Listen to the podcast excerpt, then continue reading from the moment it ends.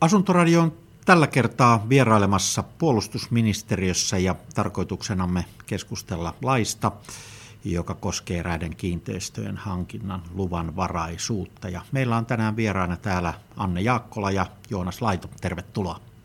Kiitos. Kiitoksia.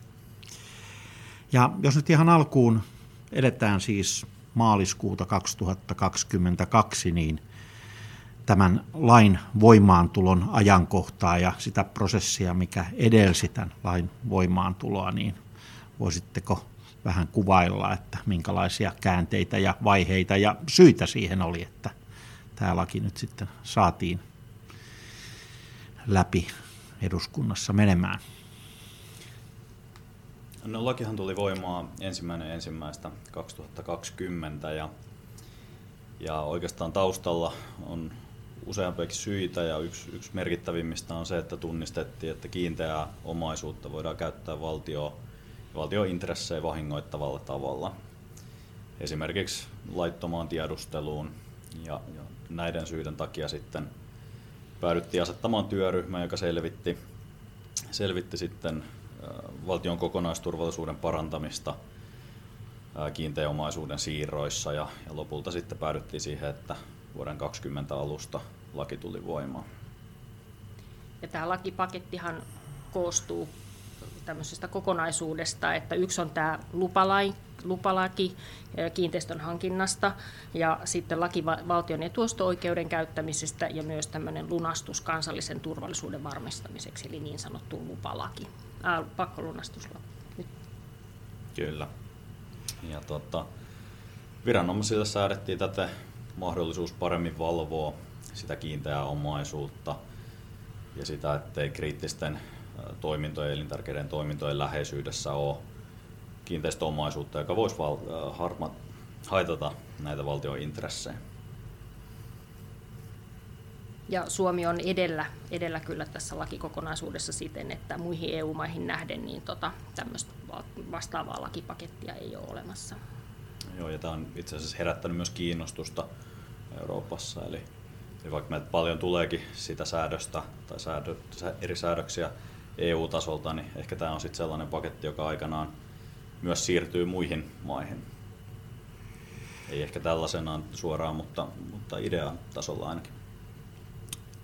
Menemättä nyt sen enempää noihin etuosto- ja lunastusosioihin, niin tietysti kiinteistövälittäjän, jotka edustaa meillä asuntoradiossa aika suurta osaa kuulijoista, niin varmasti kiinnostavaa on se, että, että onko, onko tätä etuostoa ja lunastusta minkä verran käytetty ja miten tällaisessa tapauksessa niin kuin hinta määräytyy jonkun kiinteistön kaupassa, jos, jos tällaista asiaa tai lakia joudutaan hyödyntämään tai pakkokäyttämään sitten jossain kiinteistö, niin onko, onko siitä kokemuksia? No etuostoa ja pakkolunastusta ei ole kumpaakaan käytetty.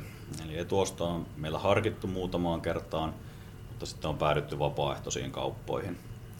Ja etuosto valtion kohdalla menee samalla tavalla kuin kunnan etuosto, eli valtio tulee ostajan sijaan.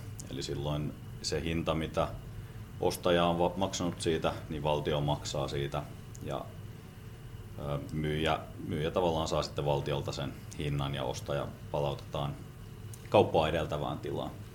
No sitten pakkolunastuksessa puolestaan hinta määräytyy korkeimman käyvän hinnan mukaan. Eli siinä sitten käytetään esimerkiksi asiantuntijoita määrittelyssä ja pyritään löytämään se hinta, mikä sitten markkinoillakin määräytyisi. Joo. No, tämä on tietysti verrattain lyhyt aika vielä, kun tämä on ollut voimassa, että ehkä, ehkä hyväkin niin, että näin, näin uhkaavia tilanteita ei ole sitten vastaan tullut, että jos olisi joutunut siihen käyttöön, käyttöön menemään. menemään. Ää, minkä mittainen tämä lupaprosessi tällä hetkellä nyt 22 vuonna maaliskuussa on, jos, jos tota, tällaista kauppaa ollaan tekemässä ja lupaprosessin hakuun lähdetään, niin minkälaiseen aikaan ja, ja miten tämä ava, avaisitteko vähän sitä myös, että mikä se ajankohta on sen, sen kaupan syntymisen suhteen? Onko mahdollista sitä, sitä tehdä myös kaupan niin kuin allekirjoittamisen jälkeen? No, tämä lupaprosessi on niin kuin tapauskohtainen ja normaalisti meillä tämä käsittely on semmoinen 2-3 viikkoa. Mutta tällä hetkellä on hieman ruuhkaa, että se, se prosessi voi kestää hieman pidempään. Me suositellaan, että se lupa haettaisi ennen kuin se kauppa tehdään, mutta se on toki myös mahdollisuutta hakea vielä sen kaupan jälkeenkin.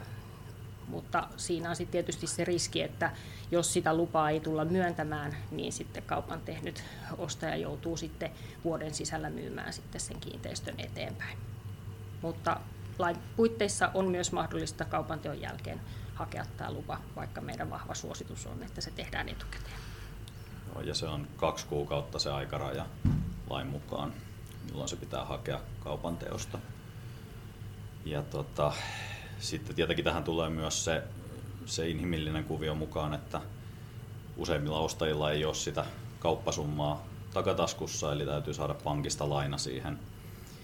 Ja eri pankeilla on sitten eri käytäntöjä, miten he suhtautuu lainan myöntöön. Eli osa, osa pankeista ei myönnä sitä lainaa ennen kuin se meidän lupa on saatu. Ja niille henkilöille, jotka ovat lupavelvollisia, eli EU-alueen ulkopuoliset ostajat, niin he eivät myöskään tule saamaan sitten maanmittauslaitokselta sitä lainhuutoa sille kiinteistölle ennen kuin puolustusministeriö on myöntänyt luvan sille kiinteistölle. Että se jää ilmeisesti lepäämään se Kyllä, kyllä. Joo. Jos miettii niin välittäjän kannalta niitä tilanteita, joissa lupa on jo haettu ennen kauppaa, niin silloin varmaan kauppakirja on syytä ottaa purkava ehto siltä varalta, että jos ei sitä lupaa saattaisi myöntää.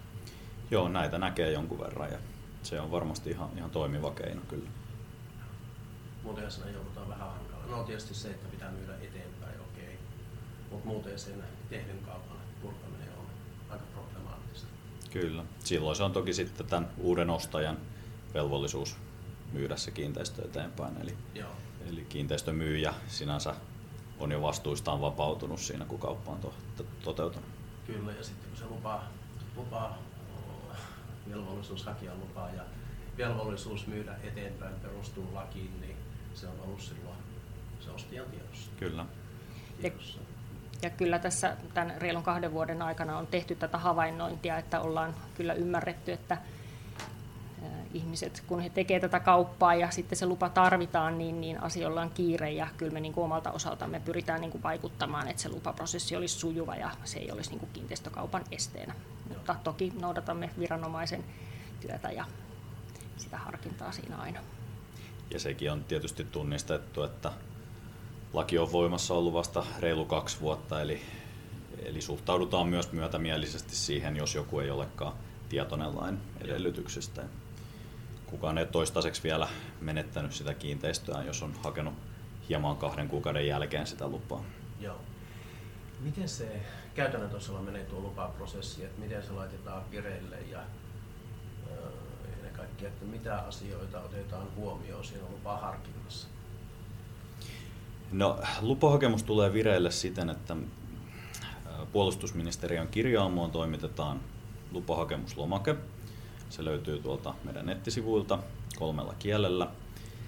Lupalumakkeen lisäksi kauppakirja tai sen luonnos tai allekirjoitettu ostotarjous Joo. ja sitten ostajien passeista kopiot. Yrityksillä sitten lisäksi pyydetään omistusrakenne. Ja näillä dokumenteilla me sitten päästään pitkälle ja, ja jos tarvitsemme jotain lisätietoa, niin sitten me pyydämme niitä ja aika monessa tapauksessa kysytäänkin näitä tarkentavia lisäkysymyksiä sitten hakijalta tai asiamieheltä. Jos ajatellaan sitä yritysten omistusrakennetta, niin kuinka pitkälle alaspäin vaaditaan selvitys siitä omistusrakenteesta, että jos yhtiössä on omistajina yhtiöitä, niin mennäänkö sitten niiden osalta niin pitkään, että päästään tiettyihin henkilöiden käsiksi, jotka omistaa sitten esimerkiksi tytäryhtiöiden tai omistajana olevien yhtiöiden osakkeita. Kyllä, ja ollaan nähty melkoisia Joo. omistus- ja rakennehimmeleitä myös tässä. Joo. Loppuun asti selvitetään. Se on vähän niin kuin tämmöinen perukirjoituksen sukuselvitys, että katsotaan, että ketkä siellä sitten loppupeleissä on, on ne henkilöomistajat. Ja siinä on hyvä tunnistaa se, että vaikka olisi Suomeen rekisteröity yritys, niin Joo. jos siellä taustalla on sitä EU-alueen ulkopuolista omistusta yli 10 prosenttia, niin silloin se yritys on lupavelvollinen. Joo. Että tämä ei ole ollut kaikille ehkä vielä tuttu ja sitä me olemme pyrkineet myös omalta osaltamme niin kuin korostamaan, että näin tämä menee. Joo. Tuo varmasti on, on semmoinen puoli, että ei varmasti kaikille ole tuttu, eikä tule välttämättä hoksanneeksi sitä esimerkiksi kiinteistövälittäjä tai ostaja myyjä, että jos siellä on suomalaista yhtiötä ostajana, niin helposti katsotaan, että asia on kunnossa. Kyllä. Toki meille suurin osa hakijoista on, on aivan yksityishenkilöitä, Joo. että, mutta kyllä niitä yrityksiäkin tuossa on, on mukana myös.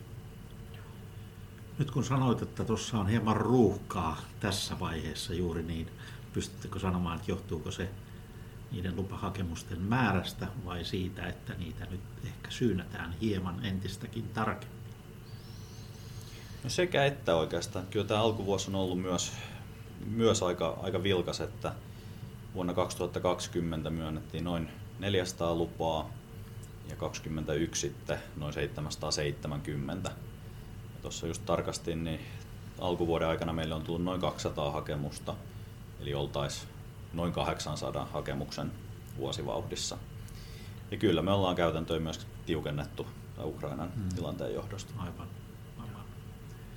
Mitkä on semmoisia keskeisiä kohtia siinä lupaharkinnassa, jos mietit- mietitään, että myönnetäänkö lupaa, tai ennen kaikkea semmoiset perusteet, mitkä saattaa johtaa lupaa epäämiseen?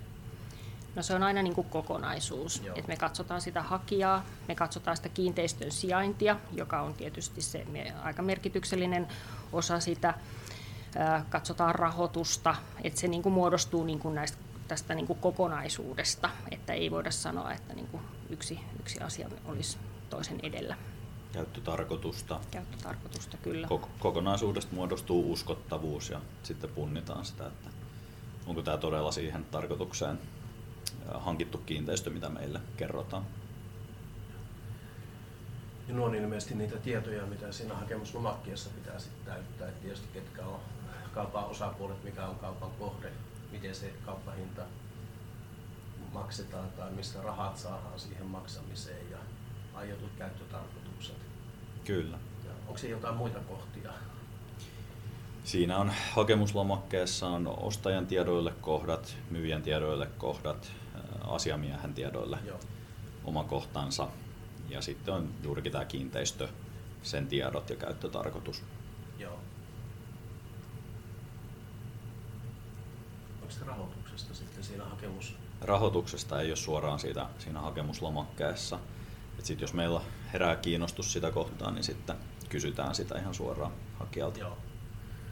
Okei, joo, kun tuota esille, että siinä lupaharkinnassa yksi, yksi kriteeri on se rahoituspuolikin, mitä tarkkaillaan, mutta se on, että jokaisessa hakemuksessa, tai hakemuksessa ei tarvitse selvittää sitä rahoitusta, vaan ainoastaan pyydettäessä. Ei, siihen ei ole Joo. vielä tota lainsäädännön edellytyksiä. Joo. Kuinka suuri merkitys, jos nyt voi yksilöidä, niin, niin esimerkiksi kiinteistön koolla on ja, ja minkälaisia käyttötarkoituksia on tullut isompien kiinteistöjen lupahakemuksissa sen, sen käyttötarkoituksen suhteen muuta kuin ehkä joku majoitustoiminta. No hyvä muistaa, niin kuin tiedätte varmasti, että kiinteistö viittaa siihen maa-alaan. Niin suurimmat kiinteistöt, mitä meillä on sitten, niin ne on varmaan tullut metsätalouskäyttöön tai maatalouskäyttöön. Suurimmat rakennukset sitten puolestaan on tullut varmaan juurikin johonkin teollisuustoimintaan. Muutamia majoitustoimintaan tulleita myös on. Ää, ei voi suoraan sanoa, että sillä on, on valtavaa merkitystä. Enemmän on se toiminta, mitä siellä kiinteistöllä sitten harjoitetaan. Kie- Kietoutuu siihen uskottavuuteen. Mutta toki strategiselta kohteelta tai strategisen kohteen vierestä hankittu 100 hehtaarin kiinteistö herättää huomiota enemmän kuin pieni siivumaata jostain ei niin merkityksellisestä kohteesta. Ja siitä käyttötarkoituksesta vielä niin kuin katsotaan sitä, että onko se niin kuin realistinen siihen, että mihin toimintoon on niin kuin ilmoitettu, että se kiinteistö hankitaan, niin onko se realistista, että, että sitä käytetään siihen käyttötarkoitukseen, niin, niin siitä valosta sitä käyttötarkoitusta kyllä niin kuin tarkkaillaan. Jos nyt henkilö hankkisi ampumaradan vierestä tai ampuma-alueen vierestä vapaa-ajan käyttöön kiinteistön tai lentokentän kiitoradan vierestä samaan tarkoitukseen, niin kyllä me mietittäisiin hyvin tarkasti sitä, että onko tämä uskottava tämä kauppa. Mikä verran on nyt siinä aikana, että tuo laki on ollut voimassa, niin tullut sellaisia päätöksiä määrällisesti, että missä ei ole sitten myönnetty lupaa? Toistaiseksi vielä niin tota, ää, ei olla kielletty päätöksiä, eli Joo. kaikki luvat on niin kuin myönnetty. Joo. Viesti tästä laista on mennyt sitten myös ostajapiireihin ilmeisen, ilmeisen laajalla, että se on siellä niin hutiloidusti tehtyjä hakemuksia ei, ei ole lähdetty tekemään. Tuosta alueellisesta niin kuin kriteereistä vielä, niin onko, onko eroja ja jos niin, niin ja määrällisesti saarikiinteistöt kontra kiinteällä maalla olevat, niin onko, onko tota, näiden kahden vuoden aikana nyt saarikiinteistöjä haettu vai onko, onko se ehkä vähentynyt siihen, mitä on ollut ennen lakia? Hankinnat ja kaupat. No yleisesti ottaen siis, kuten tuossa jo todettiin, että mikäli se kiinteistö niin sijaitsee strategisten kohteiden lähellä, se uhkaa maanpuolustusta, rajaturvallisuutta tai sitten huoltovarmuutta, niin niitä, niitä tota sijainteja niin katsotaan. Mutta ei ole tunnistettavissa tällaisia niin kuin saarikiinteistöjä niinkään, että niihin olisi lupia myönnetty. Siinä, jos tällainen hakemus tulee, missä haluttaisiin saarikiinteistö ostaa, niin tehdään se sama kokonaisharkinta. Ja suoraan ei voi sanoa mielestäni sitä, että se olisi hankalampi välttämättä se lupa saada siihen. Mutta kyllä se totta kai tarkasti syynättäisiin sekin. Jos sopii pikkuhyppäys näihin muu, muuhun lakikokonaisuuteen, mitä tässä on. Että tässä on kolme, kolme osa-aluetta, jossa on myös, myös sitten etuostoa ja pakkolunastusta. Niin jos pikkusen aukaisi sitten, että mikä on näiden kahden lain tarkoitus ja minkälaiseen ikään kuin tilanteeseen ne sopii käytettäväksi. Joo. Eli etuostolaki on voimassa 500-1000 metrin päässä tai sisällä puolustusvoimien ja rajavartiolaitoksen kohteita. Ja tarkoittaa sitä, että näillä etuostovyöhykkeillä, jos tapahtuu kiinteistökauppa, niin valtio voi käyttää etuosto-oikeuttaan siihen. Tulla siis myyjä, ää, ostajan sijaan siihen kiinteistökauppaan. Ää, tämä laki on voimassa kansalaisuudesta riippumatta, eli myös suomalaisten tekemissä kaupoissa. Valtiolla on siinä sitten kolme kuukautta aikaa harkita, käyttääkö etuosto-oikeuttaan vai ei. Ja sen ajaksi lainhuuto jää myös lepäämään maanmittauslaitokselle. Etuostovyöhykkeet sinänsä ei ole julkista tietoa, toki osan kohteista ympärillä on aika selvää, että se on kuten varuskunnat. Mutta maantieteellisesti puhutaan noin prosentin pinta-alasta Suomen, Suomen koossa. Eli mitenkään, mitenkään merkittävästä määrästä ei voida niin kuin puhua. No sitten taas pakkolunastus niin ikään koskettaa kaikkia kansalaisuuksia ja siinä on se, se etu näihin muihin tai kahteen muuhun lakiin nähden, että se voidaan ulottaa myös jo toteutuneisiin kauppoihin.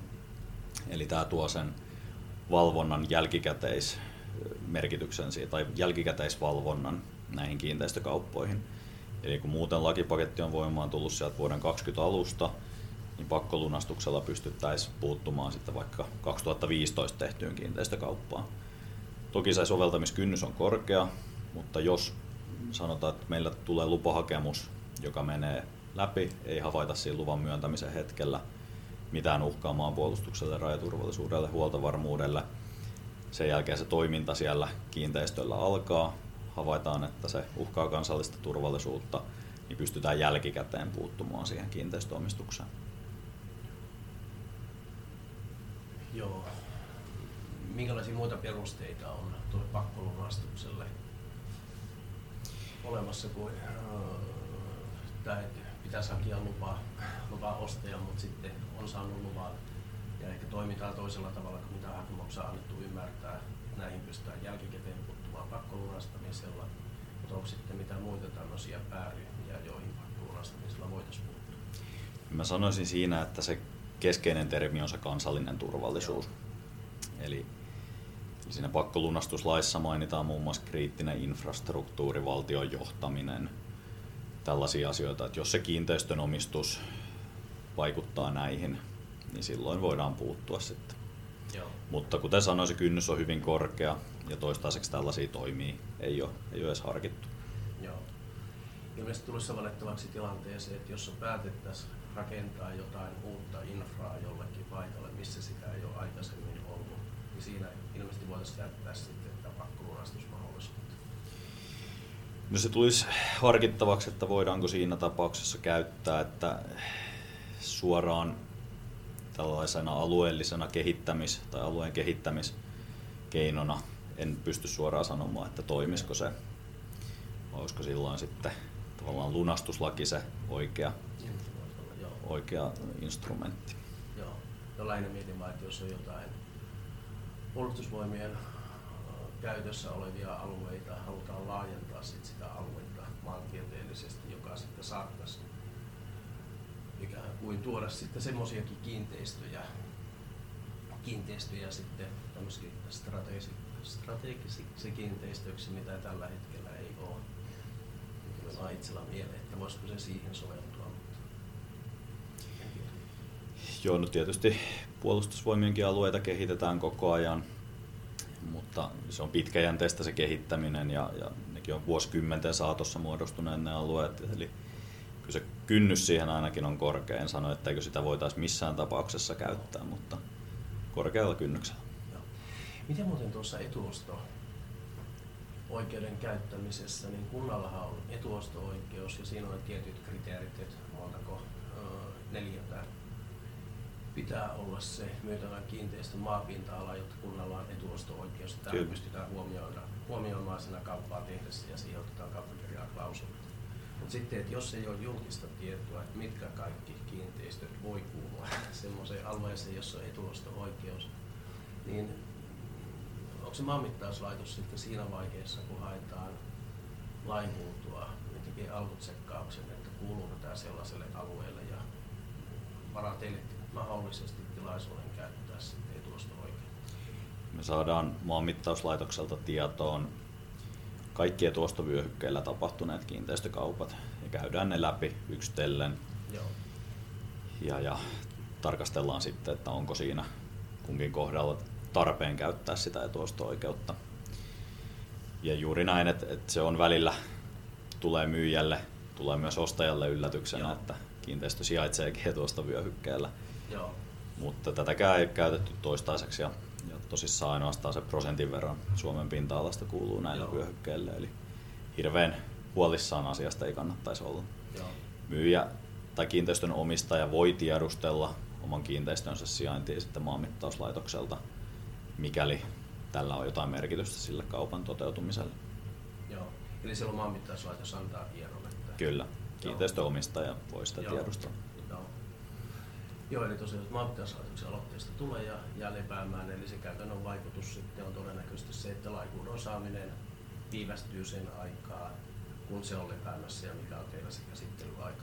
Kyllä, ja, ja kolme kuukauttahan tähän tosiaan on varattu ja en nyt vanno maanmittauslaitoksen lainhuudon käsittelyajoista tällä hetkellä, mutta käsittääkseni kiinteistökauppa on käynyt niin vilkkaana, että sielläkin on jonkun verran sitä ruuhkaa, eli mitään käytännön vaikutusta sillä, tai hyvin pieni käytännön vaikutus enintään sillä on sitten näillä etuostovyöhykkeillä tapahtuneille kiinteistökaupoille. Ei varmasti käytännön merkitystä ole, että maanmittauslaitoksella sekä kiinteistökauppojen määrä plus sitten huoneistotieton järjestelmää siirtyminen vie tällä hetkellä aika paljon resursseja, että on varmasti vaikuttaa käsittelyaikoihin Tuleeko mieleen mitään sellaisia tilanteita tai, tai kohdetyyppejä, milloin esimerkiksi kiinteistön välittäjällä olisi syytä miettiä luvanvaraisuutta, kun kiinteistöä ollaan myymässä? No ehkä kiinteistövälittäjän kannattaa olla niin kuin tietoisia asiasta ja informoida sitä asiakka- asiakasta. Jos niin kuin on nähtävissä, että hän tulee EU-alueen ulkopuolelta, niin silloin niin kuin, niin kuin informoida siitä, että hän on niin kuin lupa, lupavelvollinen. Myös että, siinä myynti, myynti, myyntipuolella, että jos joku haluaa luopua täältä kiinteistöomaisuudestaan ja kuuluu tähän kategoriaan EU ulkopuolisen. Joo, no se on tietysti niin kuin kokonaisuus, että vaikuttaa siihen kokonaiskauppaan, mutta tietysti toki niin kuin ostajavelvollisuushan se, se, niin kuin se on se, tuota, ostajan velvollisuus on hakea se lupa siihen kiinteistön hankinnalle. Joo, eli jos myyjä tulee, myyjä on EU-etamaan ulkopuolelta, niin, niin silloinhan, ja ostaja on sanotaan suomalainen, niin lailla ei ole käytännön merkitystä. Just. Ja tietysti se, mitä Annakin tuossa toi esiin, että välittäjän on hyvä olla tietoinen lainsäädännöstä ja ohjeistaa sitten asiakkaitaan ja tietoinen myös niistä lainsäädännössä esitetyistä rajoituksista. Eli jos kiinteistö ostetaan yhdessä EU-etamaan kansalaisen kanssa, joka on puoliso, kiinteistön luovuttajana on saajan avio, avopuoliso, rekisteröidyn parisuhteen osapuoli ja sitten tämä perintömahdollisuus, eli jos kiinteistön saaja voisi periä kiinteistön luovuttajan, niin silloinkaan lupaa ei tarvitse hakea, vaikka muuten kansalaisuus sen edellyttäisi hakemaan. Tässä nyt on puhuttu kiinteistöistä, kiinteistökaupoista, mutta entä maavuokrasopimukset? Joo, maavuokrasopimukset ei, ei kuulu lainsäädännön soveltamisalaan, eli ainoastaan silloin, kun kiinteistön omistusoikeus siirtyy toiselle. Joo. Onko siinä taustalla minkälainen ajatus, että miksi maavuokrasopimukset ei kuulu tuollaisen soveltamisalaan? No siihen kauppaan ei kuulu niin kuin se maa-alueen niin kuin myyminen, niin silloin, silloin se ei ole luvan piirissä. Joo. Ja sitten on kuitenkin hyvä huomioida, että jos, jos tuota, huomattaisiin, että tällaisella vuokratulla maa-alueella tapahtuisi jotain sellaista toimintaa, mikä haittaa kansallista turvallisuutta, niin sitten lunastuslaissa puolestaan on mahdollisuus lunastaa paitsi kiinteistöjä, niin myös niitä erityisiä oikeuksia, joihin maanvuokrasopimuskin kuuluu. Joo, tämä on varmasti välittäjien hyvä kanssa siinä omassa toiminnassaan ottaa huomioon, että vaikka maanvuokra sopimusta ovat tekemässä tai siirtämässä, niin vaikka se ei ole luvanvarainen, niin siihen saatetaan sitten pystyä puuttumaan pakkolunastuksen kautta. Jos tarve tulisi, niin, niin kyllä. kyllä. Siis perusteet pitää olla. Mm. Perusteet pitää olla olemassa. Ja lakihan tosiaan siis koskee siis kiinteistökauppaa, eli myöskään asunto-osakkeet eivät kuulu tällain piiriin. Että, että Joo. Siitä huolimatta, vaikka ostaisi kokonaisen kerrostalon jostain rajan lähettyviltä asunto-osakeyhtiössä muodossa, niin No sitten jos ostaa sen koko kiinteistön, niin sitten se on luvanvaraista, joka sisältää, jos kiinteistössä niin, on ostaa nämä, sen osakkeet. Ja, Kyllä, ja, kyllä, siinä tapauksessa on luvanvaraista. Tai itse asiassa jos ostaa puhtaasti ne osakkeet, No osakkeet, jos ostaa eli vaan. osakekauppaan lakia ei uloteta. niin, riippumatta sen arvosta tai osakkeiden määrästä. Kyllä. Sitten puolestaan, jos tämä EU-etamaan ulkopu- tai EU-eta maiden ulkopuoliselle kansalaiselle siirtynyt asunto-osakeyhtiö ostaisi kiinteistön, jossa on sitten tällä yhtiöllä onkin yhtäkkiä se 10 prosenttia siellä EU-etamaan ulkopuolella, niin sen jälkeen se yhtiö täytyy, yhtiön täytyy tulee hakea se lupa siihen kiinteistöhankintaan. Joo. Vielä muotoilen pikkusen tuota kysymystä toisella tavalla, että jos ostetaan koko asunto-osakeyhtiön osakekanta, jolloin saadaan koko asunto-osakeyhtiö omistukseen ja asunto-osakeyhtiö puolestaan taas omistaa sitten sen kiinteistön, millä rakennus sisältyy.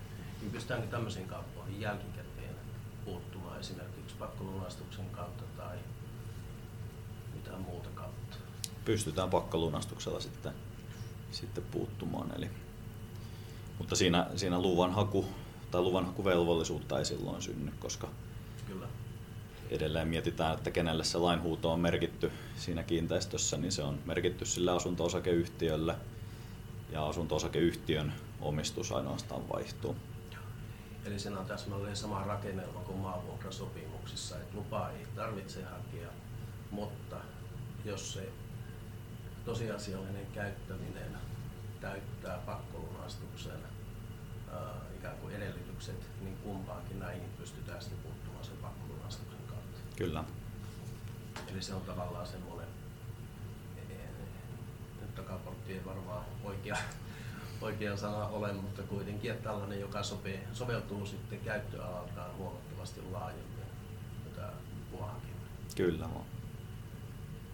viimekätinen keino sitten, jos, jos jotain havaitaan kehittyvän, mitä, mitä ei haluta siellä tapahtuvan. Joo.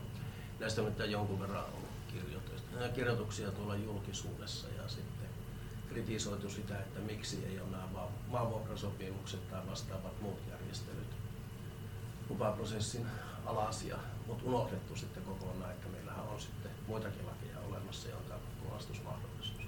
Kyllä.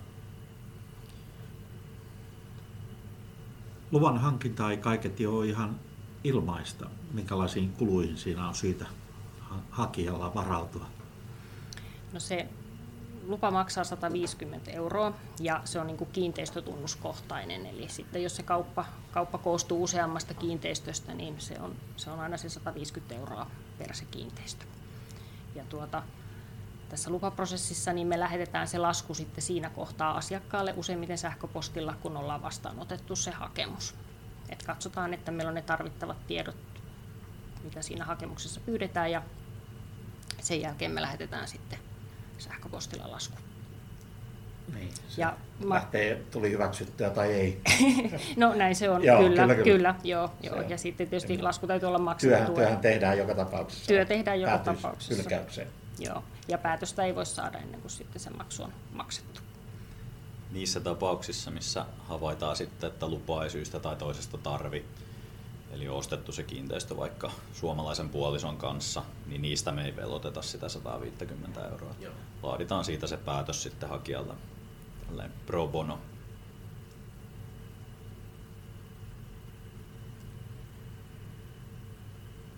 Hyvä. Ollaanko me tässä kohti esitetty näkemyksemme, kysymyksemme? Joo, tuliko teillä mieleen pitää niin, vielä tuossa vähän annoittekin jo, jo suuntaa antavasti kiinteistövälittäjille ohjeita, mutta että seuratkaa lakia ja, ja tota, onko, onko mitään sellaisia tapauksia ollut, missä, missä olisi ehkä jättänyt kiinteistövälittäjän toiminta jotain toivomisen varaa?